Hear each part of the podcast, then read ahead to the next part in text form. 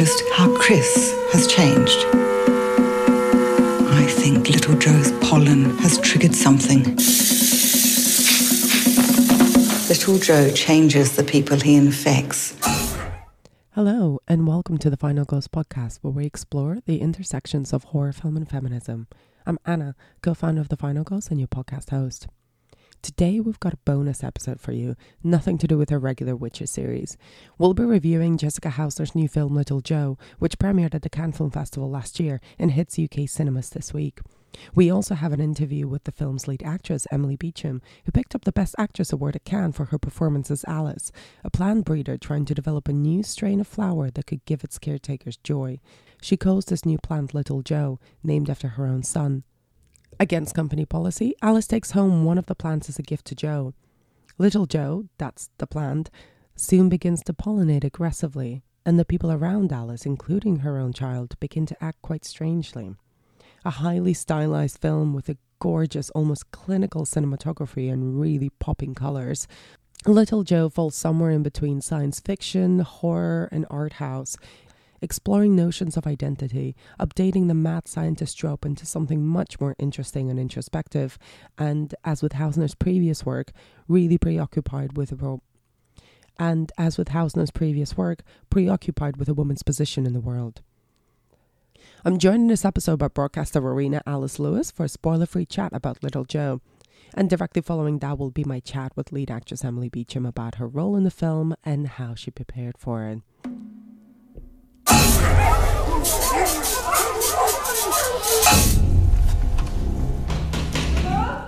Fear can distort our perception of reality.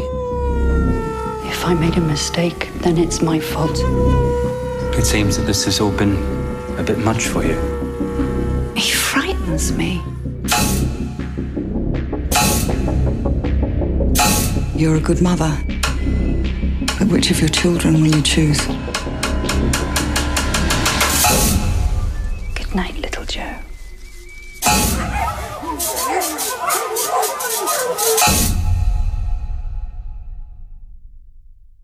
Rowena, thanks so much for coming over and talking about Little Joe with me. Thank you for having me. It's definitely an interesting film to talk about. Good. I'm glad you think that. So, what did you make of it? What were your first impressions?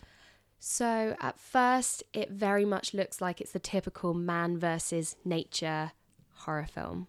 You know, very invader of the body snatchers esque. You think that's the direction it's going to go in. But you soon realize there's so much more to unpack from it, which I thought was just very smart and very well done.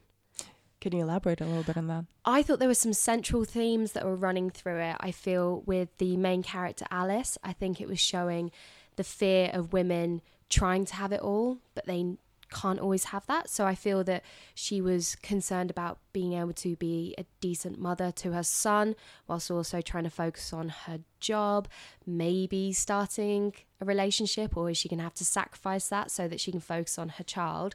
And I think that was really well told. Coming from a single parent household myself, I could totally see familiar um, aspects with what I've seen with my mum and things she's grappled with over the years. So I think that really jumped out to me. And then as it went on a bit further, I actually thought the plants themselves, when they were talking about the fact that they'd had their um, sexuality removed and the ability to reproduce, I started thinking, okay, I'm now feeling like this is almost talking about incels and these guys who feel that women are to blame for having their sort of sex life taken off them because obviously she was the one who removed it. She removed their ability to do this and to reproduce. And then that's the reason that they behave in a bad way. And that's the excuse they give for their behavior because that was the reason they were doing it. They were trying to take over and almost poison people because they were angry that they couldn't do this. And I thought that was really fascinating. And then I also feel with the way they were talking about how there's happiness that these plants bring, but actually they were just all kind of numb. And so I started to think, okay, maybe it's also a conversation on a heavy reliance on chemical stimulants and antidepressants that we find ourselves in society because they're so prescribed now that the majority of people are actually on antidepressants rather than just being spoken to. And you notice it says she says to the plant and to her son, it needs to be talked to.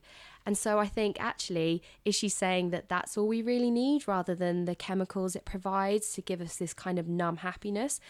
And it was just for something that was actually quite a short film, it felt like I was unpacking so much through it as it was going on. And to me, that was just kind of joyous to behold. That's so many interesting takes in such a short amount of time. I know, but that's the thing. I thought it was a very refined horror film. It wasn't in your face, it wasn't jump scares. It was something that was the dawning realization of it. You see it with Alice. She's just constantly watching and observing these things happening.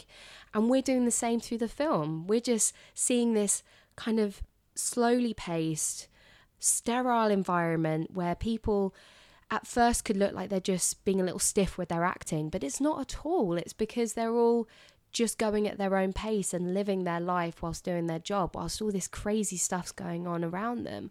So, do you think it is a horror film? Do you think horror fans would like it?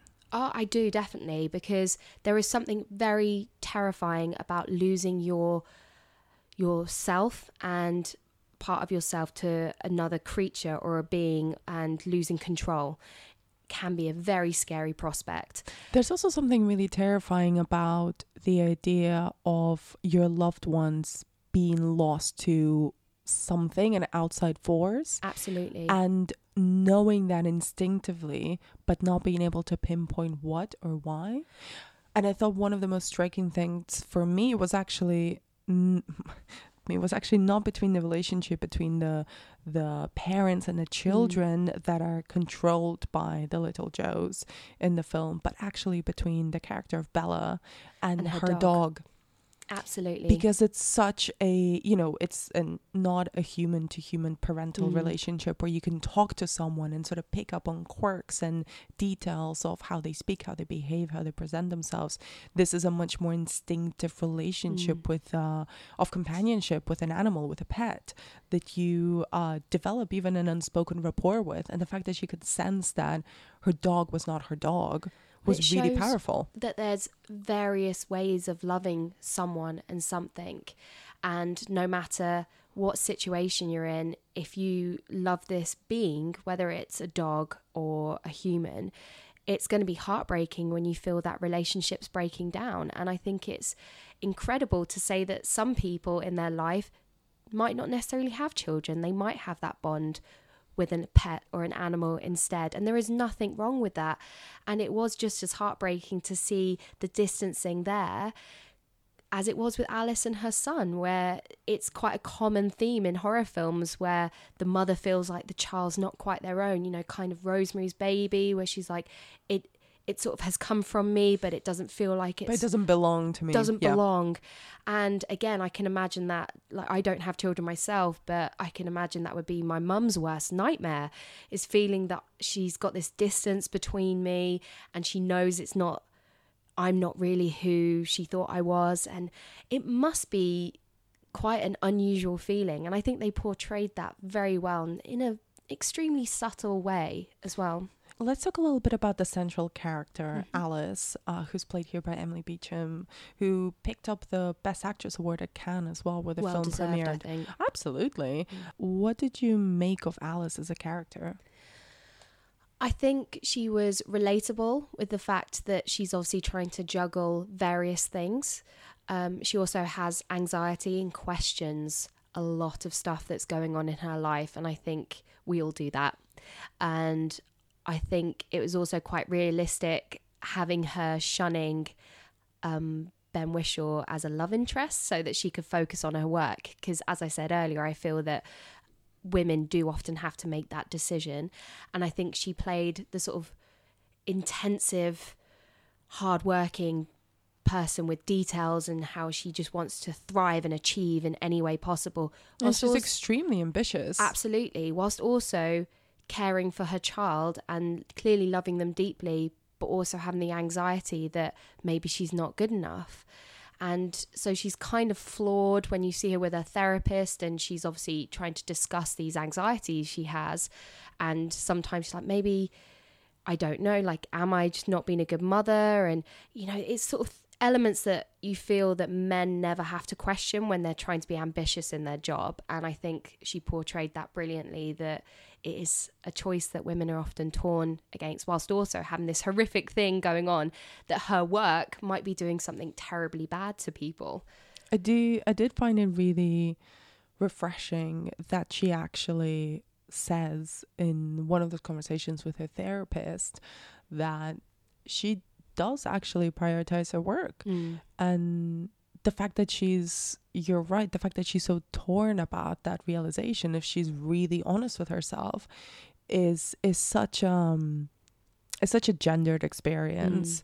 Male ambition is we're very used to seeing that on screen Mhm. i think and we're very used to men being able to both have a family we're expected as well to have a family and uh, be successful in their careers and be ambitious and not being ambitious is also penalized in men Mm. female ambition is often penalized and Mm. especially when women It can be seen as selfish. yeah, and especially when women really admit openly that they value their work more than other priorities that have been given to them, uh, that they value their work more than their love life or more than uh, having children. Mm. She rebukes Chris, which is uh, Ben Whishaw's character, and you kind of never really root for them. Did you root for them?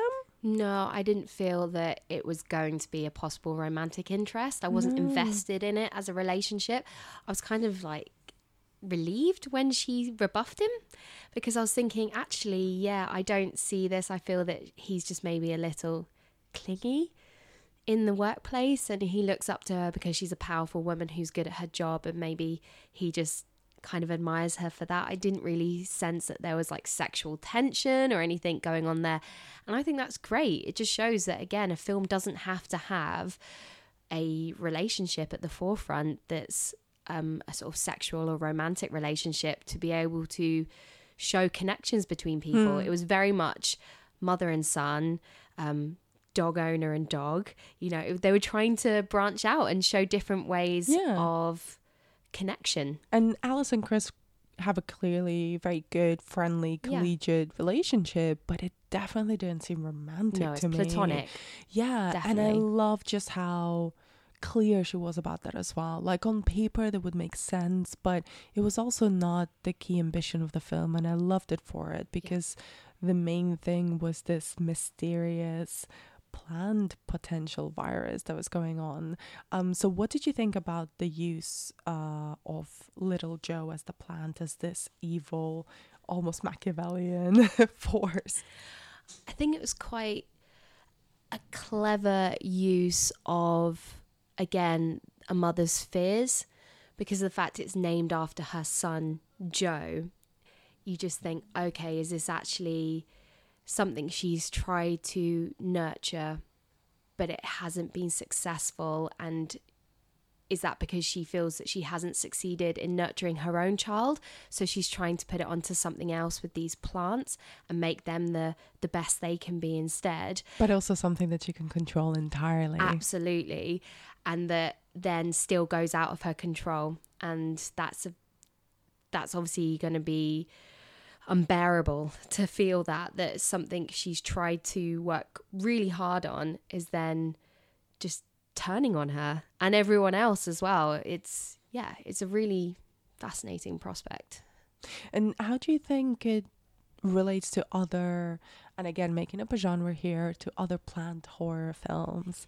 Because it really made me think, and you mentioned it before, of Invasion of the Body Mm. Snatchers for obvious reasons, where, you know, the pods um, absorb and then spit out kind of pot people and bland versions of, of human beings. But there's something quite terrifying about the idea of plants taking over. Mm. Like there's a bunch of plants in my bedroom, and genuinely sometimes they terrify me. I do think they might strangle me while I sleep. Well, I think it's in a similar way to the birds. It's when things that are in nature take back control over you because there is we are outnumbered really by animal life and plant life. And so if something like this did happen, we'd all be doomed. And that's a terrifying idea. And I think that it's also because they feel very normal. It's something that's very average in our day to day life. They're all things that we see. Plants seem very mundane, but actually, they are living things, aren't they? They sort of respire and they grow and they change. And so, if they suddenly started becoming sentient beings, I, I think we'd be screwed. 100%. And what did you make of the style of the film? Because it's so distinctive visually. It feels very cold, but there's so many vivid colors. And, you know, with little Joe is kind of this red, stark, bright Mm. red little plant that it feels almost like a sea of poppies almost, but also it's a plant that looks like nothing else you'd seen before. it looks almost sort of demon like, I think, with the red colour. That's a take. and almost like an urchin as well. It looks like it could be um, sea life. So it had that element to it. But the rest of the film as well, you see a lot of green colours and white and paleness, which I feel goes with the fact that it's a sterile environment. We're meant to know that it's tr- there's that control that's trying to happen that we have in hospitals when we're or science labs where we're trying to make sure everything goes to plan, which doesn't always happen, as you then see in the film.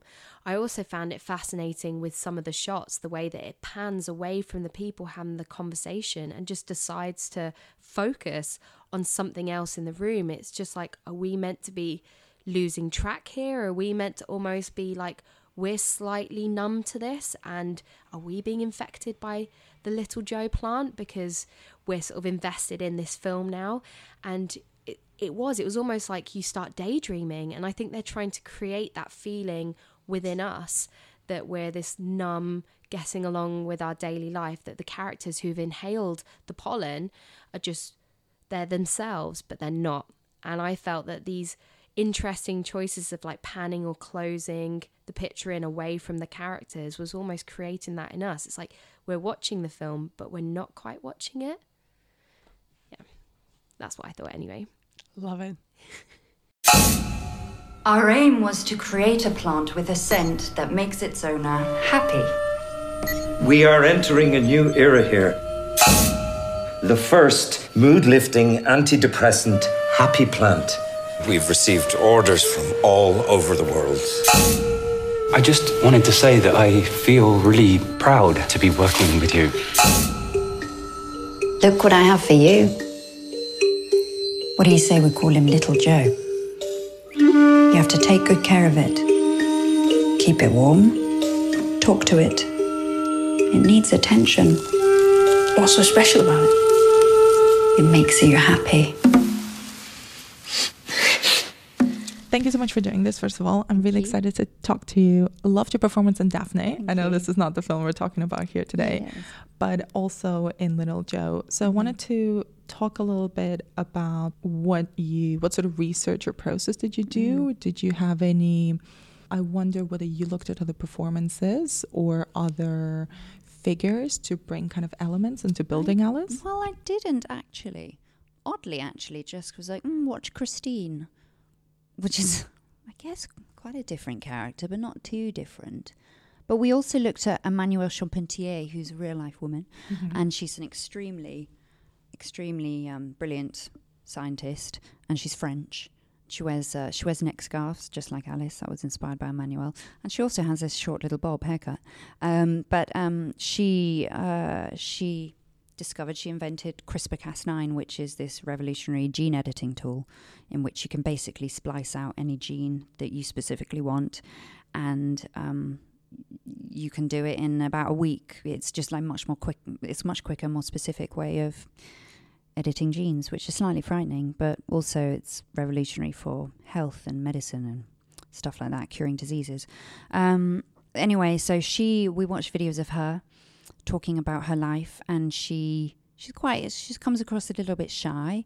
Um, a little bit spiky sometimes, but a little, a bit vulnerable sometimes in talking about her private life. She said she didn't have any time for her personal life, for personal hobbies. She said she listens to music in the lab sometimes, but um, but she loves her work and she's very confident with her work.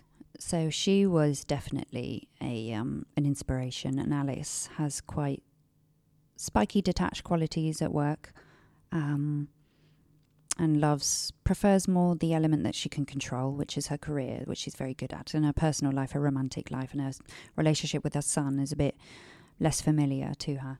Um, and also Jane Goodall. We looked at Jane Goodall as well, the chimpanzee Mm-hmm. researcher um, who sacrificed things in her personal life for the chimpanzees. So we looked at them too, and Christine, and also watched Jessica's other films, which were very helpful, like Hotel and Lourdes and Amour Fou, because the performances are very natural and just very, very natural and nuanced, but very low key and natural. And um, I think a lot of the characters are fairly inhibited, some of them. But it was a really good contrast because obviously Little Joe, the visuals are super loud and quite arti- artificial and very, very vivid colours, and the costumes and you know there's like big cup luminous cupcakes in the Mhm. and and jars of marmite in the in the scientist canteen, which made us giggle. But y- you know we- it was it was really fun. It was a real joy to see all the set and all the amazing, beautiful set and colours. But then I had to ignore it really. I mean, there's a lot of world building going on, I Mhm. felt, with just those little details and the color palette of the whole Yeah. film. But I found it really interesting with Alice, and I wanted to ask you as well kind of how did you build her, the characteristics of her? So you mentioned a little before kind of the bob, Mm-hmm. the quite stern but pastel colored clothes, Mhm. the way she walks, like there's so, the way she sits or the way she talks, even her, her way of relating uh, to Joe and to her work colleagues and to her work colleagues in social situations as Mhm. well is quite different. Mhm. Um, could you talk a little bit about kind of your working with Jessica and creating her Mhm. visually and those kind of small Mhm. elements of her that built up the whole character? Well, it was very choreographed. It Jessica was very specific about what she wanted. Um, so I felt I felt like when I won Cannes, I felt like it was it felt odd receiving the award because it was actually she was such a it was like also her it was both of us really and and and loads of it came from her mind. So i felt like we should have shared that award although i think it's obvious that the performance is created by the director um, but i wanted her to be able to take it home as well. Um, it felt a bit odd just taking it for myself but um, yeah very very specifically choreographed and before every scene there was constantly discourse between Jessica and I about specifically what my character's thinking right now and how she feels about the character that she's talking to in that instance because it's always shifting and the dynamics always changing. There's always this subtle power plays and and um, awkwardness and paranoia and subtext always going on between them.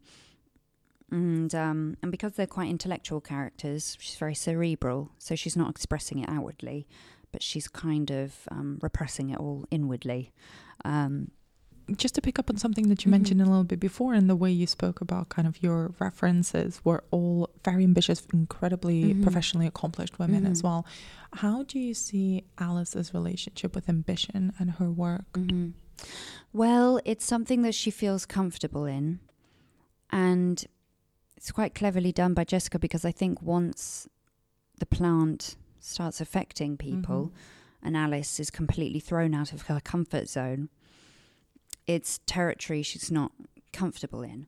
So then all her dynamics start to shift. Like her son becomes the parent, and she becomes the needy child who wants reassurance, and and um, the relationship with Chris starts to become a bit hard to handle, and she starts losing trust for her colleagues. And also, she's created this Frankenstein monster plant, which she thought she had complete control over, but she's realized she's created this monster that she she's created something that she doesn't quite know what she's created, and she feels responsible and worried and feels like she has to do something about it. So to suddenly find out that you really messed up um, when you've always been somebody who has been very competent and successful, it's very it makes her very insecure and um, out of control.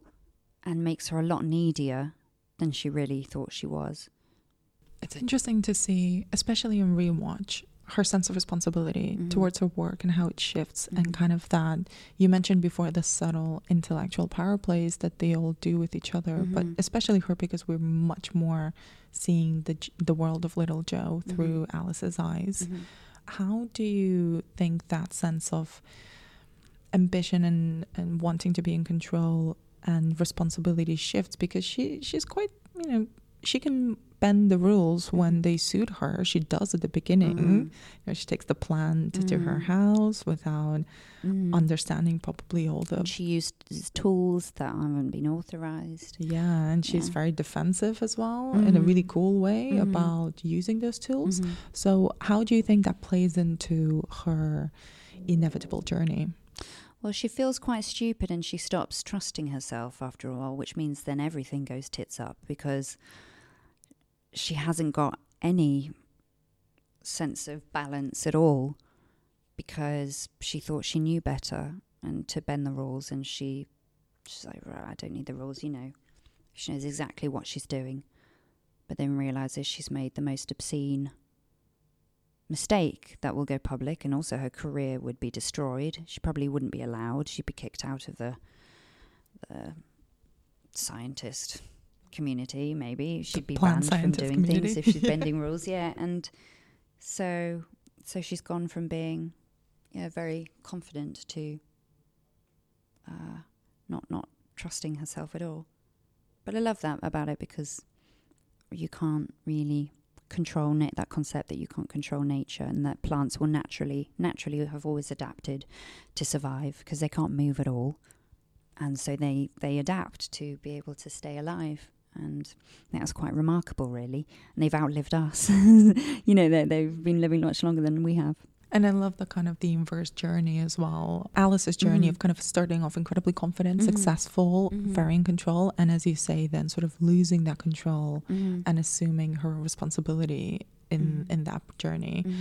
One of the things I wanted to touch upon as well was her relationship with her son, with Joe, Mhm. versus her relationship with her creation, Little Mhm, Joe. mhm. Well, we discussed that a lot uh, in the rehearsals before the film. We rehearsed the psychotherapist scenes uh, where Alice really is is truthful about her feelings, and she and the therapist is the only person she really talks to about that, and about her guilt, and admitting that her plant is her child, and that it is more important to her, and that Joe does come second. So that again, that guilt comes out when all the lines start to blur together because as soon as the plant starts becoming out of control, her guilt and paranoia about that starts to bleed into it and it all becomes this big mess for her. And um, she doesn't quite because there's there's so many explanations to what's happening. There can be a psychological explanation or the scientific explanation, or nothing could be happening at all, and it could just be in everybody's minds. So she's constantly the character's constantly shifting between those explanations, and that was something that Jessica and I had to constantly talk about because sometimes you have no idea because it's all open to how. Because Jessica had a very specific idea of what she wanted, so Mhm. it was always like, "What do we need? What do you want here?" What so And, Yeah. and what did you think uh, of the concept? I mean, did you, when you first encountered or approached for the project, Mhm. of this sort of um, almost plant based Frankenstein monsters Mhm. tale? hmm Yeah, it's such an interesting idea. I love, I love the idea of sci-fi because it's so. It's such a um. It's it's it's such a current topic that is interesting to explore, um, because our technology is advancing all the time and we don't quite know what we're doing to nature really, and um, I've actually been reading quite a few environmental horrors and psychological horrors recently, which are amazingly written and extremely disturbing. I loved that she was a female protagonist who was a professional female protagonist and that she was altering these plants. It's a very futuristic film and also I loved that, but also she has all these concerns that are not they're all very relatable that they've concerned people forever so very Mhm. very very normal topics like her relationships and the therapist and her mental health and keeping that in check but uh, alongside this futuristic subject so it makes it all very plausible and i think jessica did some research and she asked him is it possible for a plant to mutate and all this um yeah And um, what did you make as well about the? I kind of love that the plant's purpose is to bring people joy, Mhm. a sort of artificial joy. Yeah. Um, what did you think of kind of the? Let's call them the the Little Joe army. You know, once Mhm. people are sort of infected by Little Joe Mhm. and they become quite placid Mhm. and technically Mhm. happy, if Mhm. that's even a term. Is that even a, a bad situation to be in?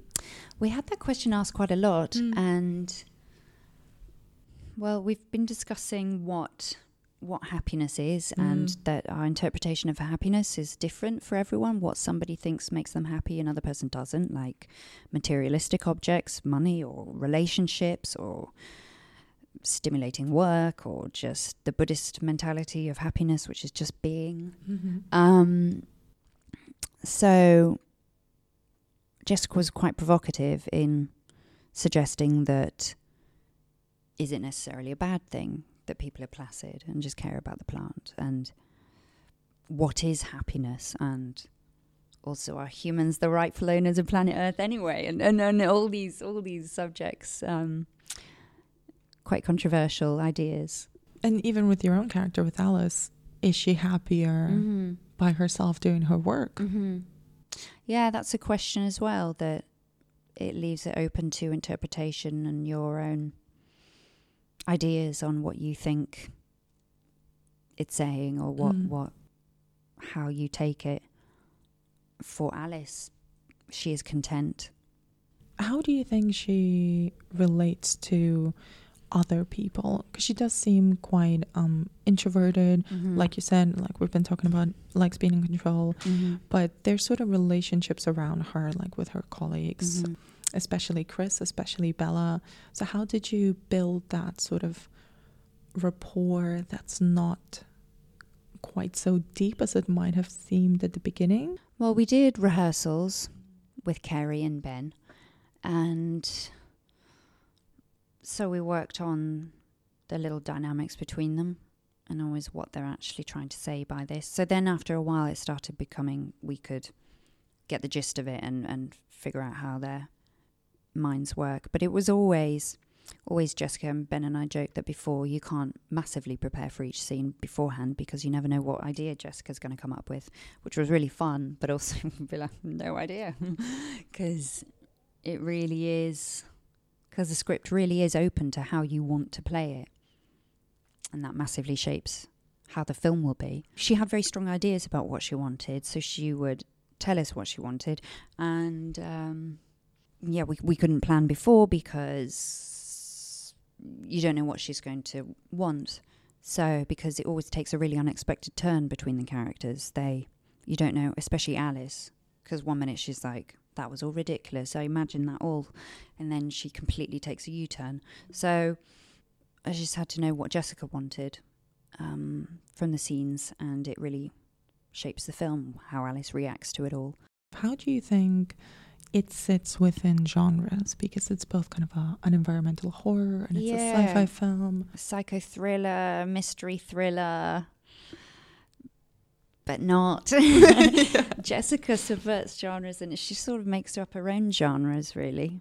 Um, you can't quite get a handle on Jessica's.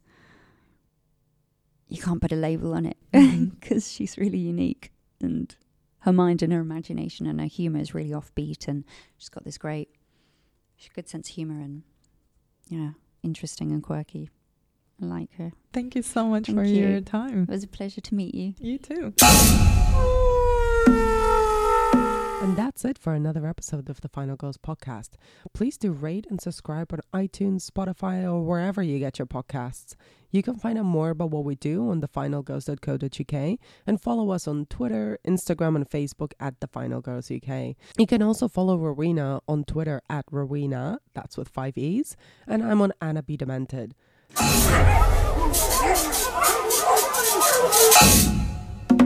You're starting to notice too, aren't you?